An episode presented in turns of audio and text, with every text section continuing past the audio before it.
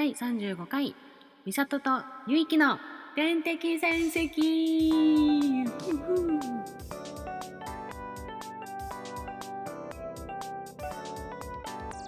今ハマっている YouTube はクイズノックです。一箱古本屋マチブックス店主のゆいきです。このラジオは私たち中学時代からの友達である美里とゆいきの2人がもっと喋りが上手くなりたいもっと自分の考えを言葉で説明できるようになりたいという切実な思いから始めた番組です、えー、今週も引き続き、えー、ゆいき一人でお届けしております。はい、えー、早速ですが今回もいきなり冒頭は美里のワンマンライブともしびのからライブ音源を流してみました、えー前回先週はですね一部の様子をお届けしたんですが今回は2部の様子をお届けしましょうということで2部の1曲目に披露されました「美里の答え合わせ」という曲をお届けいたしました。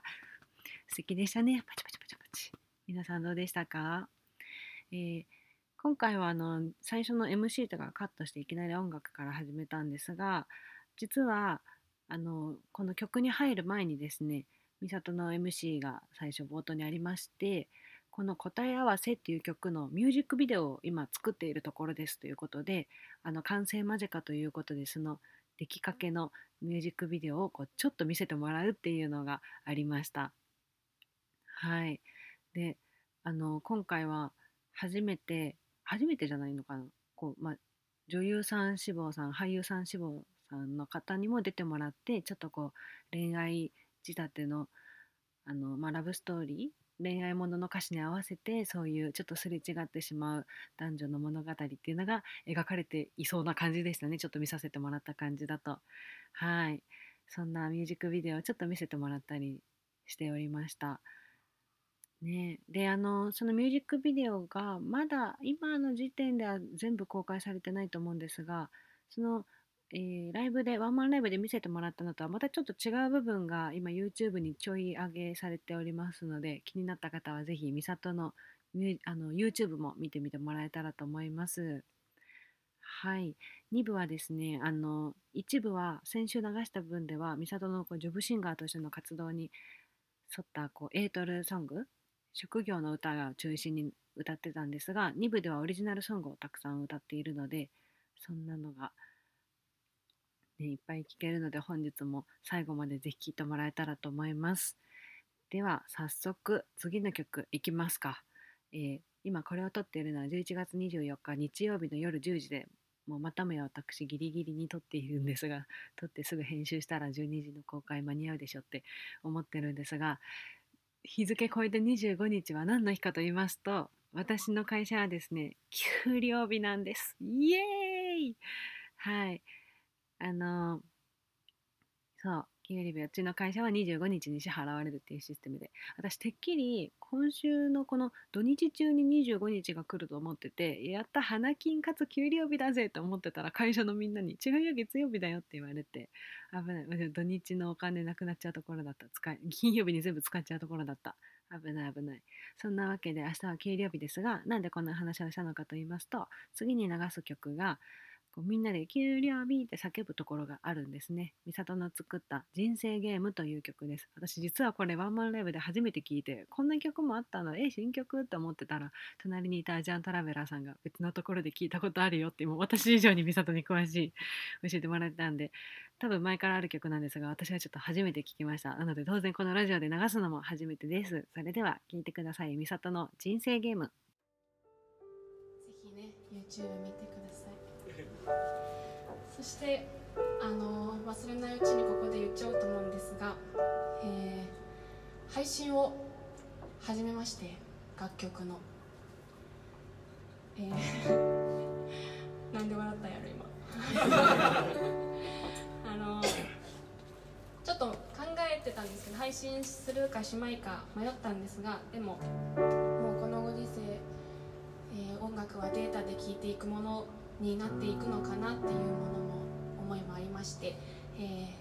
CD も持ってきてるんですが CD と CD であるミニアルバムとそのミニアルバムが配信でも聴けるみたいな感じで用意してるので、えー、ぜひ興味ある方は、えー、ミザー等で検索したら多分、えー、Spotify とか iTunes とか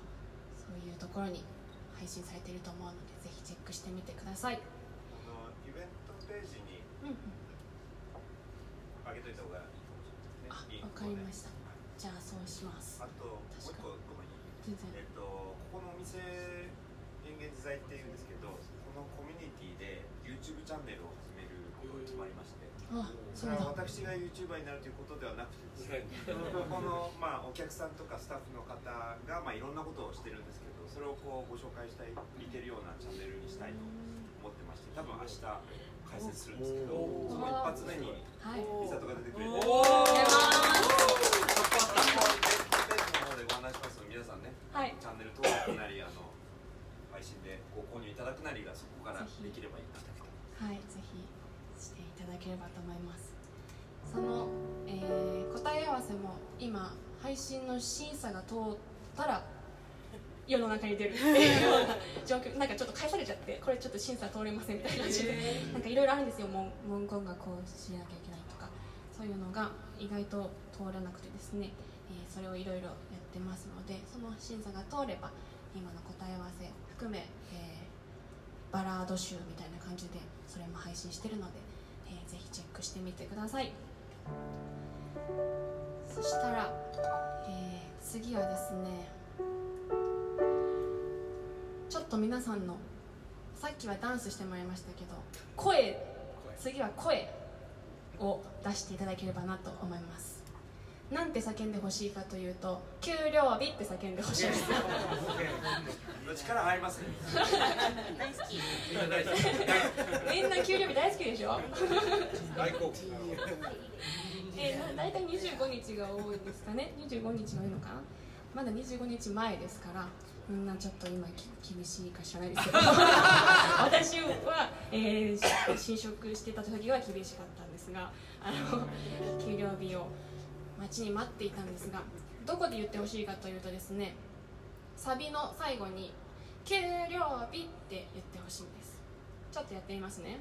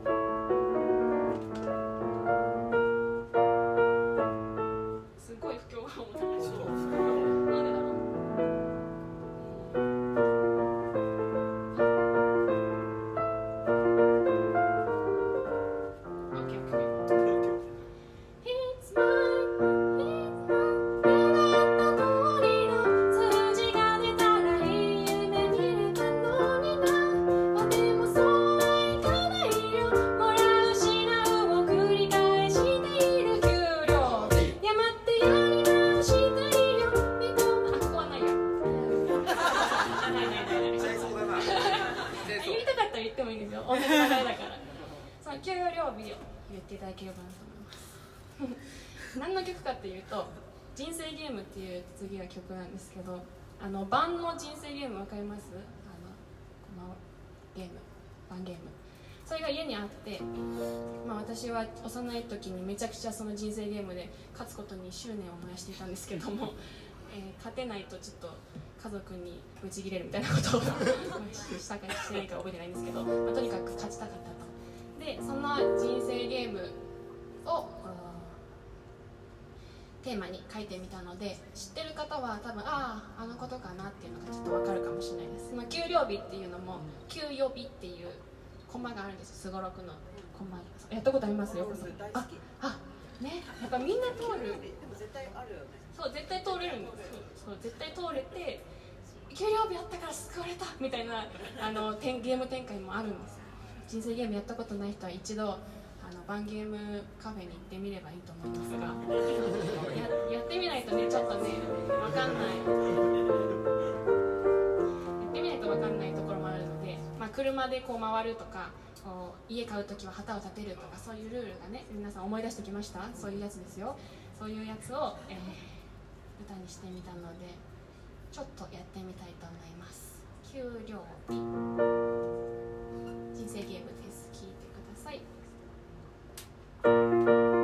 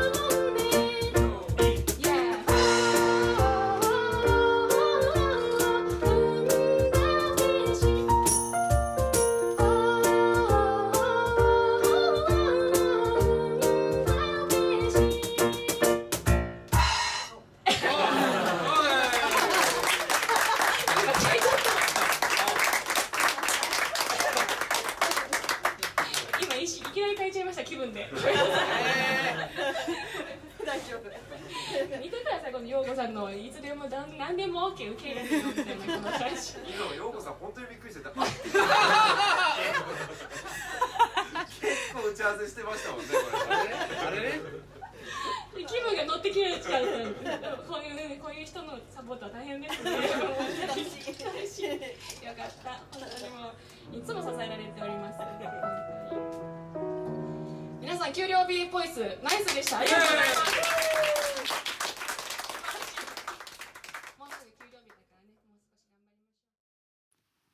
はいということで聴いていただきました「みさとの人生ゲーム」という曲でした。これもまたアップテンポですごいいい曲ですよね。私はもう人生ゲームっていうそのボードゲーム大好きだったからああ確かにそういうのあったなあったなってなんか楽しく聴くことができた曲でした「給料日」って叫ぶのもすごい楽しくって。でそうねあの曲歌う前に話してましたがこう音源も Spotify とかあとは今後 iTunes とかでも流していくっていうことなんでぜひ聴いてみたり購入してみたり皆さんしてもらえたらと思います。ちなみにこのライブはですねこの後カバー曲が2つ続いておりました。でこのカバー曲についてはちょっと権限の問題でこのラジオで流すことができないのでカットして後で次の曲流したいと思うんですがちなみにどんな曲をやっていたのかというとえー、まずは椎名林檎さんの丸の内サディスティックをちょっとこう大人の曲をやりますって言ってやっていたのとそれから彩香さんの三日月ですね。これはもう私ミサと知り合った当時からもうミサととカラオケに行ったら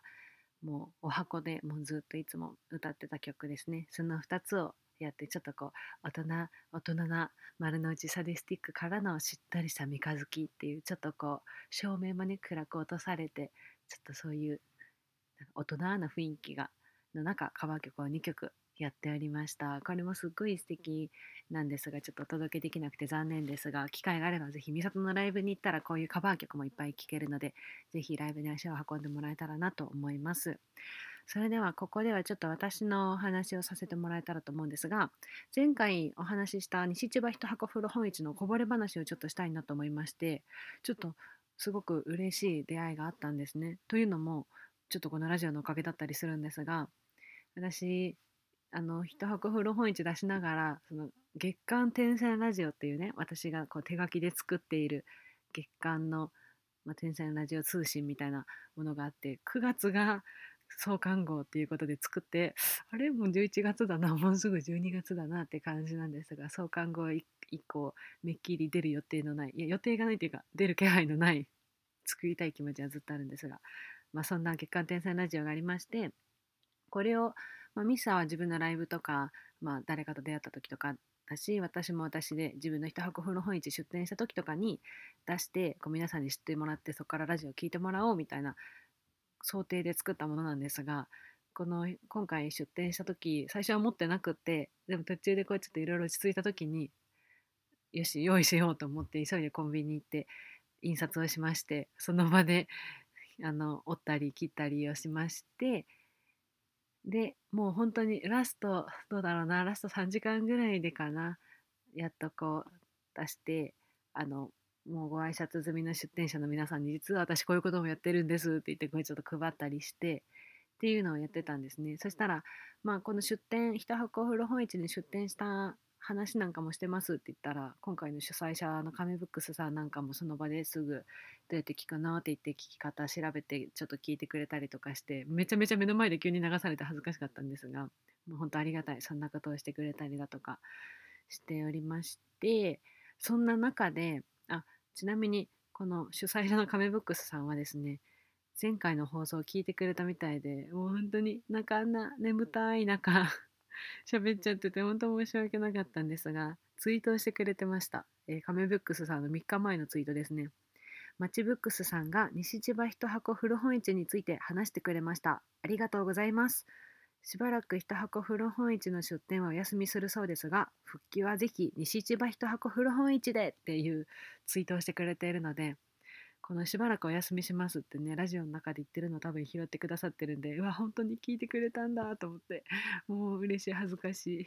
て感じなんですがまあまあちょっと一旦これは置いておきまして今回そのどんな出会いがあったかっていうと結構終盤の頃かなおじさまがいらっしゃってこうみんなのブース見ていてで私のところ来た時に「あこれもぜひもらってください」って言ってその月刊転生ラジオを渡したら「お俺はこういうのの方が好きなんだよね」みたいなこう何て言うんだろう、まあ、リトルプレスというかジンというか多分そういう自分の自分がどういうことをやってるかとか自分の中身をこうさらけ出したようなものが好きって意味だったのかなって勝手に受け取ってるんですが、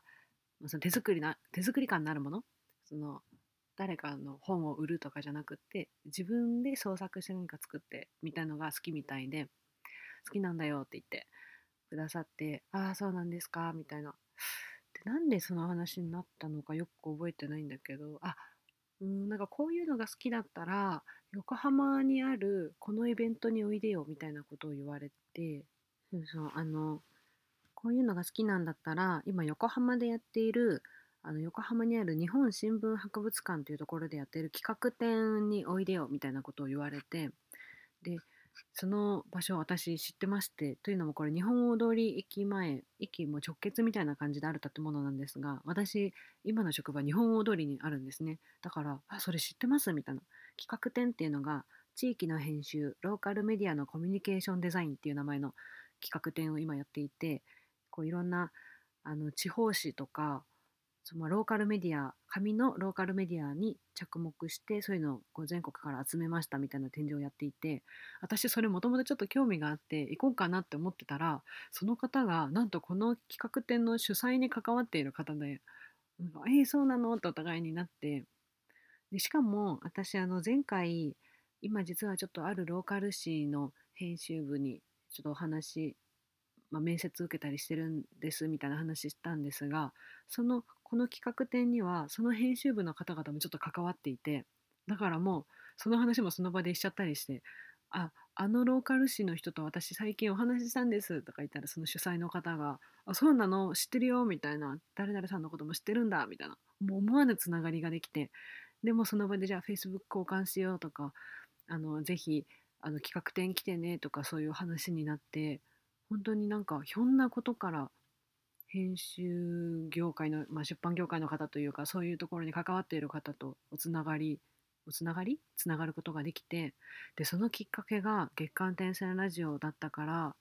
なんか本当にやってることって全部無駄じゃないんだなと思ってラジオをやっているからラジオをやっているから、まあ、当然月刊転生ラジオも作ったしでそれも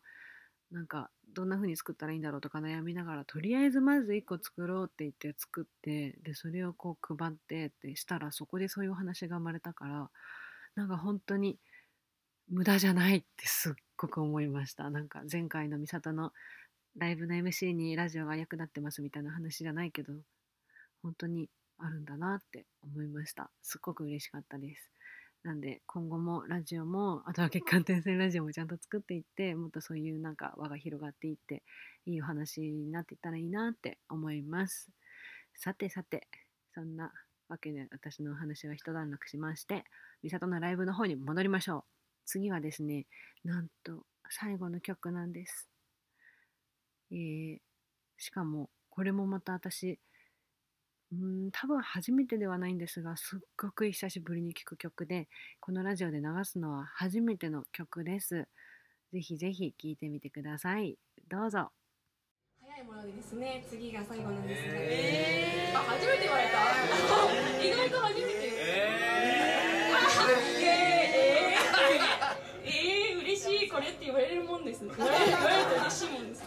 いつもその絵を待っている間がちょっと恥ずかしすぎて次の曲はですねすぐあの詰めて言っちゃうから言わせる隙は与えないんですけど 今日は言ってくれた新潟だから嬉しい。初めて言われました。ありがとうございます、えー、まだまだやりたい曲別の曲はあるんですが最後何やろうかなって考えた時にワンマンだし一番最初に作った曲やろうかなと思いますあんまりライブでねやってないからうんうんとか言って。会話しちゃった会話しちゃこの距離感いいですねやっぱり。やっぱりライブのこの距離感は。いいなと思って、えー、エグジスタンスっていう存在っていう曲を一番最初に作ったんですがえー、おそらくその時の自分はですね結構悩み苦しんでおりまして、えー、曲を作る時も初めてっていうのもあるんですけどえー、仕事辞めて、えー、シンガーソングライターやるぞっていう悩んでる時だったのですごくいろんな思いを込めて作った曲だと、えー、振り返ってこの曲をやろうってこのワンマンで決めた時に振り返ってみたら思いました。なので歌詞にいろんな思いを込めて作った曲です。最後この曲で締めたいと思います。本日は本当にありがとうございました。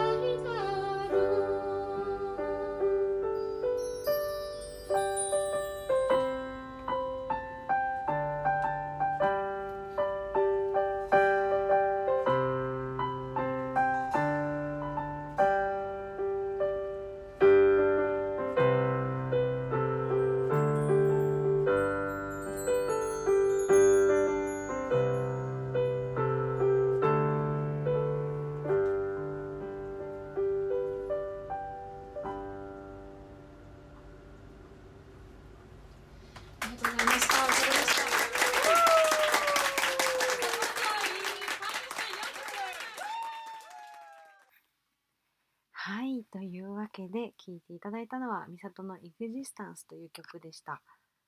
すっごくいい曲ですよね、これ。私はこの曲をライブで聴いて、なんか A メロがなんかすごくこう胸にくるちょっと A メロ聴いてると私泣きそうになってしまうんですがなんだろうコード進行なのか歌詞なのかもう全部ひっくるめてなのかわかんないんですがちょっと本当に聴いてるだけでちょっと胸が苦しくまあいい意味で泣きそうになってしまうような曲ですね。で、美里もあの、ライブ終わった後にノートというブログサイト、美里のブログにですね、今回のライブの瀬戸りの振り返りだとか反省だとか書いてるんですが、そこに、 Existence が良かったと感想をいただくことが多く音源化できるように準備しますって書いてるんで多分ねこの曲聴いてこうすごく印象に残って胸に残った人っていっぱいいるんだろうなってでそれみんな美里に言ってるんだろうなっていうのを感じました。本当にいい曲でこれが初めて作った曲っていうのがまたすごいいいですよね。で歌詞もね美里の当時の葛藤とかが現れている気がしてすっごく素敵な曲だなと思います。さあそんなしっとりした曲の後ですがちょっと久しぶりのこのコーナーやりたいと思います。それあ違うわ。違う違う。コーナーはこの次なんだ。その前に話したいことがあったんだ。はい、えー、私ですね、金曜日、おとといの金曜日にですね、会社で CS ミートアップっていうイベントをやりまして、何かというと、私今の会社ではカスタマーサポートっていう仕事をしているんですが、うちのつく、私はあの IT のスタートアップの会社で働いてるんですが、そこでうちのウェブサービスを使っているお客様、B2B なんですが、お客さんに対してのサポート業務何かこう使い方が分かりませんとかあとはもっと使ってもらえるためになんかヘルプページを充実させるとかこっちからプッシュで最近こういうことで困ってませんかって連絡したりとかするようなことをやってるんですがまあいろんな IT の会社 IT に限らずいろんな会社にサポのサポート業務っていうのはあるわけでそういう人たちで集まって飲もうみたいなイベントがうちの会社であったんですね。何て言えばいいのかな。いろんな別の会社のカスタマーサポートとかカスタマーサクセスって、まあ、CS って呼ばれている職業の方々が集まってワイワイする場としてうちの会社が場所を提供したみたいな感じでやりましてで私今までそういう会に参加したことがなくって参加してみた結果すごく良かったですっていう話なんですがそう本当に私今の会社入ってから友達以外で他の会社の人と話すことって本当になくて前もちょっと話したんですが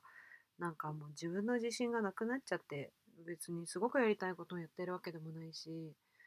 で今の会社ですごく活躍できているかというとそういうわけでもなくってなんか美里の前回のライブ MC で言っていた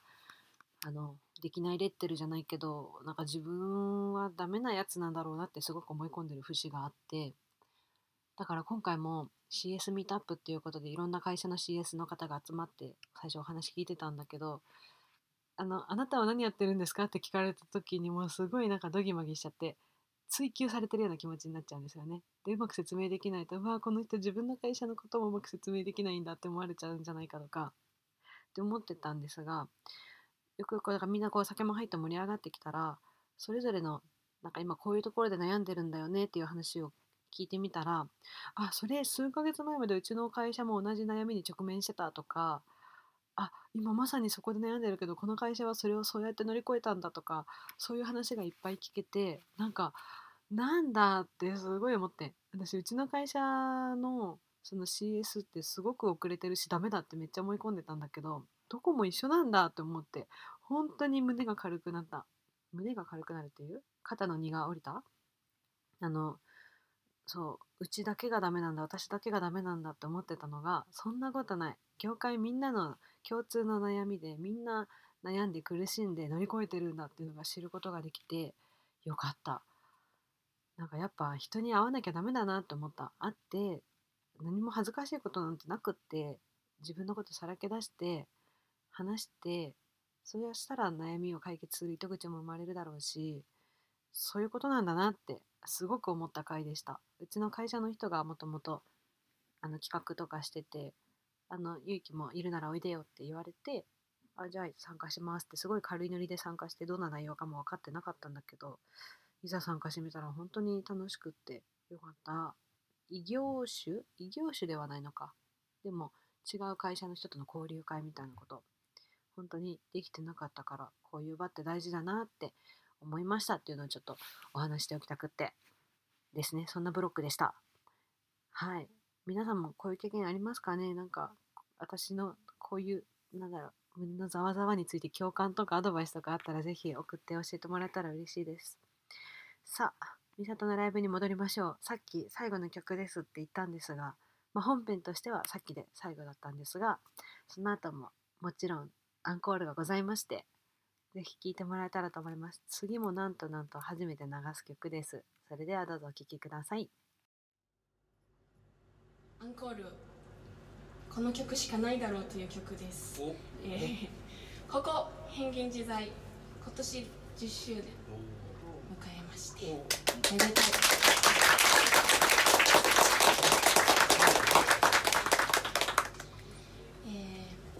その10周年になんと大役を任せていただきまして10周年記念ソングを作らせていただきました、はい。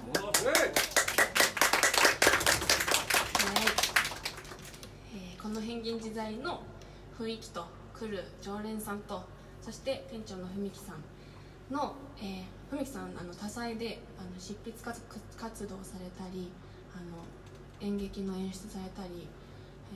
えー、英語の講師されたりあとなんか場をて場を作るというコミュニティの講師をされたりなんかいろいろ なんかあの肩書きが謎な方なんですけど 褒めてんだかなんだか 褒めているんですがあのそんな面白い場所に出会えたのもご縁だし、えー、こうやってまさかワンマンをさせてもらえるようになるかということもご縁だし人生何があるかわからない。そんなでもこうキラキラした未来を見ながらも現実を見ながら、えー、日々過ごしている方が常連さんに多いなっていう印象がすごくあるお店なのでそういうこう頑張ろう頑張ろう未来進もうみたいな曲には絶対したくなくて、えー、ちゃんと前を見ながら進んでる方方が来るお店だと思っているのでそういう思いを込めて作った、えー、10周年ソングを最後にやらせていただければなと思いますよろしくお願いしますえー、東京タワーがすぐ出て右手に見えますが、えー、その東京タワーの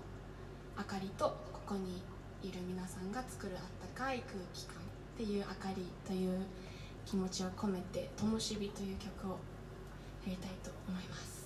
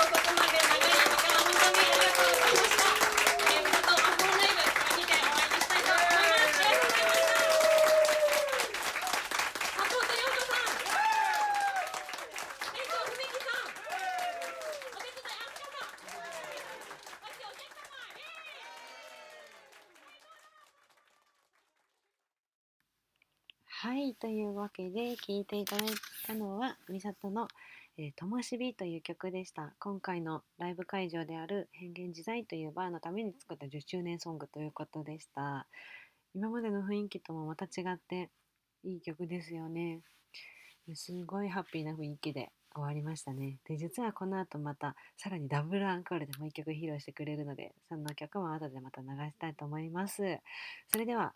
えー、さっきちょっとフライング仕掛けましたが、行きましょう。久々のこのコーナーです。ゆいきのラジオトークふーさあ、本当に久しぶりのラジオトークですが、ちょっと今日は話しておかねばっていうことがありまして、はい、11月24日日曜日ですが、昨日23日土曜日の夜はですね、オールナイトニッポン、あの、オードリーのオールナイトニッポンが放送されたんですね。知ってますか？皆さん、そこで何があったか、もう散々ニュースになってると思うんですが、なんと、オードリーの若林さんが、あの、婚約入籍したことを発表したんですね。おめでとうございます。若林さん、おめでとうございます。いや、やっぱこう、ラジオをあの TBS の深夜ラジオとあの日本放送の深夜ラジオをやっているパーソナリティの方にハッピーなこととかが起きるとなんかもう本当に嬉しくって前前から言ってますけどやっぱこう深夜ラジオってちょっとこうこしょこしょ話を共有しているっていうなんかこう謎の結束感みたいなのがあってそういう人たちの嬉しいニュースっていうのは本当に嬉しいんですよね。でこのラジオの、えーと、第4回かなの時に春日さんが結婚しましたって言ってそんな話をしてたと思うんですがそれでねまたね時が経って今度は若林さんって嬉しいあの陽子さんが前回今回のこのともしびのラジオラジオじゃないワンマンライブともしびのサポートもやってくださっている陽子さんがこのラジオのゲストに来てくれた時に春日の春日さんの結婚のモニタリングの番組見たって話をしてたと思うんですよね。そう。ね、今回若林さん、あとはあの、若林さんのもう仲のいい人ということで、まあ、戦友みたいな、あの、南海キャンディーズ山ちゃんの結婚の話もラジオでしたし、そしたらもう今回この若林さんの結婚の話はしないわけにはいかないだろうって感じでするんですが、なんか今年すごくない？あの、おとといが11月22日で、まあ、いい夫婦の日だったっていうこともあって、壇蜜さんとか、ヒゲ、ヒゲダン、ヒゲ、オフィシャルヒゲダンディズムのボーカルの方とか、あと何？多分、すごい、そうそうたる方々が。あと、ついさっきね、イッテ Q で、あの、妹綾子さんが結婚発表したって言ってたし、もうみんなすごくない？あとはちょっと前に、あの、ジャニーズの嵐の二宮君も結婚したって言ってね、今年はもうビッグカップルが続々って感じなんですが、まあ、今回は若林さんの話です。若林さんのラジオを今日聞いてたんですが、あのラジコで。朝起きたら若林さん結婚結婚ってなってて、えー、どういうこっちゃ？と思って急いでラジオを聞きまして、いやーよかった、内容が。これぜひあの、この放送されてからもまだ、えっ、ー、と、今週の土曜日までは聞けるので、ラジコっていうアプリで。ぜひ皆さん聞いてもらいたいと思うんですが、ちょっと今からあのネタバレを話すので、先にちゃんと本人たちのやつ聞きたいっていう方は一回ここで止めて、あのラジコで聞いてもらえたらと思うんですが、発表の仕方がすっごい面白かったんですよね。というのも、若林さん最近、あの嫁が見えるっていう話をしていて、あの今回の発表まで彼女がいたことすら一切明るみにしてないんですね。あの以前女優さんと付き合ってましたでも破局しましたみたいなことがあってそれ以降何もないってみんな思っていてでも夏ぐらいから若林さんがあの嫁がいるみたいなことをラジオで言ってたらしいんですね。私そんなちゃんと聞けてなかったんですが。でこれってそもそもあのナインティナインの岡村さんも同じようなこと言っていてあのついに見えるようになりましたと。でそうねあのあ、そうだ、春日さんが結婚発表をした時、した日の前々日ぐらい、違うわ、した日だ。モニタリングで、春日さんがそのプロポーズをするっていう回が流れた日の夜に放送された岡村隆史の「オールナイトニッポン」でその日はスペシャルウィークで岡村さんが嫁が見えるようになりましたみたいな放送をしてスペシャル回をやっていてあの嫁をちょっとブースに連れてきたので後輩たちも呼んで一緒にトークしたいと思いますみたいな放送もう怖い放送をしていたことがあってあのもうすごいなんだろう「えお前はどう思う?」とか言って なんかああ今嫁恥ずかしがって口には出さないけどこう言ってたわとか っていうのを延々聞かされるっていう怖い放送が昔あったんですがそれと似たようなことを若林さんがなんか自分も嫁が見えるみたいな家に嫁がいるみたいなことを言い始めて春日さんが毎回怖い怖いみたいなことを言うっていうくだりがあったみたいで。そしたら今回昨日放送された回ではあのまた嫁がさみたいな山ちゃん夫婦からプレゼントもらったんだけどそこに嫁の名前は書かれてなくてさみたいな。なんか失礼だよねとか言ってていやいや嫁なんていないんだからそれは名前も書かないでしょみたいな。怖いこと言うなよっていういつものくだりをやっていて。でそしたら若林さんが「いやそれでさ」みたいな。婚姻届を出しに行ったんだけどさあれ婚姻届ってこういう欄があるんだねとか結構その実際に婚姻届を目にした人じゃないとわからないような細かいところを話し始めてで春日さんはちょ当然もう出したことがあるからまあ確かにそういうとこあるけどみたいな「え何？これどっち？本当嘘?」みたいな「いやでもな嘘本当なわけがないからいやなんかすごい細かいところ知ってるな。何なんだこいつ」みたいな「怖い怖い」って言って話はずっと進んでそしたら今度若林さんがあのまあでも今日こうやって放送の生放送で初めてこうファンのみんなに発表しようと思っているからその前にお世話になった人たちには言っとこうと思って昨日の夜南海キャンディーズの山ちゃんに話したらやっぱびっくりしてたわとか言って言うの。もう全部すごいリアルな話をし始めるの。でも春日さんはずっと「おおおお」みたいな「何聞かされてるんだこれは」みたいなことずっと言ってで「いや怖い怖い」ってずっと言っててでもうこれは本当にどっちなんだってなった時にもうこれは聞いてる側もね聞いてるファンのみんなリスナーのみんなも「何これどっち？何急にどうした？本当？本当?」みたいななってたんだけど。そしたらあの若林さんが春日さんに「じゃ今の思いを春日くんにあの作文で言ってごらんなさい」って言って。春日さんが「えー、僕は 僕は春日あ若林くんがまたいつものように嫁が見えるって話をしたので最初怖いと思いました。みたいな 本当作文みたいに。で最終的にこうまあ怖いなと思って聞いてたらいつまでも普段ならすぐに話を変えるのに今回はなかなか変えないのでもしかして本当なのではと思ってもっと怖くなりましたみたいなことを言って。で最終的に今では91で本当なのではないかと思っていますって。言って作文が終わるんだけど。そしたら若林さんが「うん、春日くん。今春日くんは若林先生が91で9本当に結婚してるんじゃないかって考えてるってわけだね」って言って「じゃあそれを10にしてください」って言って。てもうそそれそこまで言われたら絶対本当でしょってなるからうわーって春日さんが叫んでそしたらパッパラーみたいなおめでとうみたいな音楽が流れて本当に結婚したんだってなるんだけどもうそこの春日さんと若林さんのちょっとこう心理戦みたいな駆け引きもめっちゃ面白いしもうまあね放送聞く前から結婚したってしてたんだけどあの後から聞いてるから。とはいえやっぱその瞬間はちょっと鳥肌立っちゃうよね。興奮しました。いやー面白かった。若林さんがあのお世話になった方には事前に連絡してたんだよねって言ってもう春日にはお世話になってないから言ってないみたいなことを何回も言うくだりがあっていやおかしいだろみたいな そのやり取りもすごい面白かったですね。あとはその奥さんのどこがいいのみたいな話をしてたらあの自分がいつもやって全然受けないこう飲み会でいつもやることとかに対していつも女の子は全然笑ってくれないのにその奥さんになった方は笑ってくれたとかあのテレビとか見てても同じところが同じなんか笑いのツボが一緒だったとか言っていてやっぱそういうのって特に芸人さんだしすっごく大事だよなと思ってなんかもう本当にもう若林さんおめでとうっていうすごいハッピーな気持ちに包まれる放送でした。やっぱラジオはいいね。こうラジオのパーソナリティがラジオで一番最初に発表してくれるっていうのはやっぱりなんか嬉しい感慨深いものがありますね。はい。そんなわけで久しぶりのゆうきのラジオトークでした。イエーイ。若林さんおめでとうございます。さあじゃあ、えー、ミサトのライブともしびもですね、2週にわたってライブ音源をお届けしてきましたが、なんと本当に次の曲で最後の最後となります。次の曲は私もミサトの曲の中でもかなり上位で1位に争うぐらい大好きな曲です。ぜひ最後の曲お聴きください。どうぞ。じゃあ、あの向こう側っていう曲をやりたいと思います。これは、えー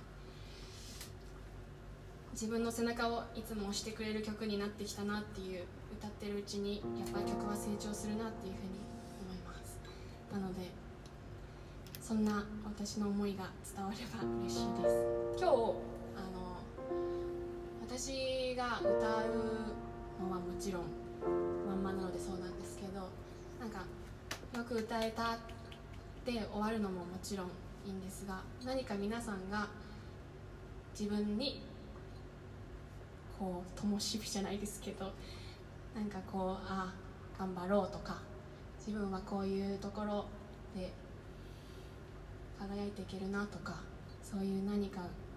私じゃなくて皆さんの中に何かが生まれるような時間になったらいいなと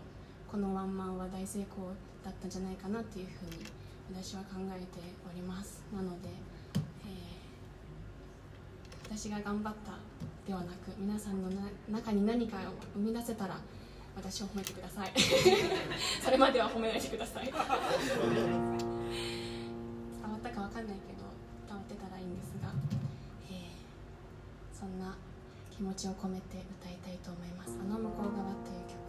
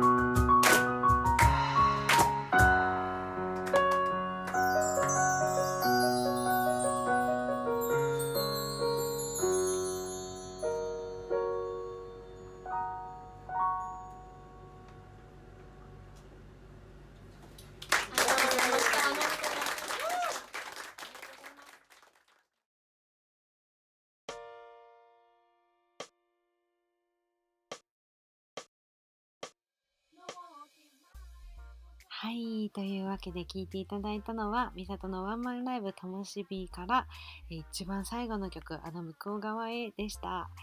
いやー、いい曲ですね。で、今回はヨーコさんのパーカッションも入って、もうより素敵ですね。みんなもこう自然と手拍子が生まれて。いやー、楽しかった。さてさて、えー、あっという間ですが、そろそろエンディングのお時間です。えーではコーナー紹介をしたいと思います。天線ラジオでは随時4つの、えー、天線ラジオでは随時4つのコーナーのメールを募集しています。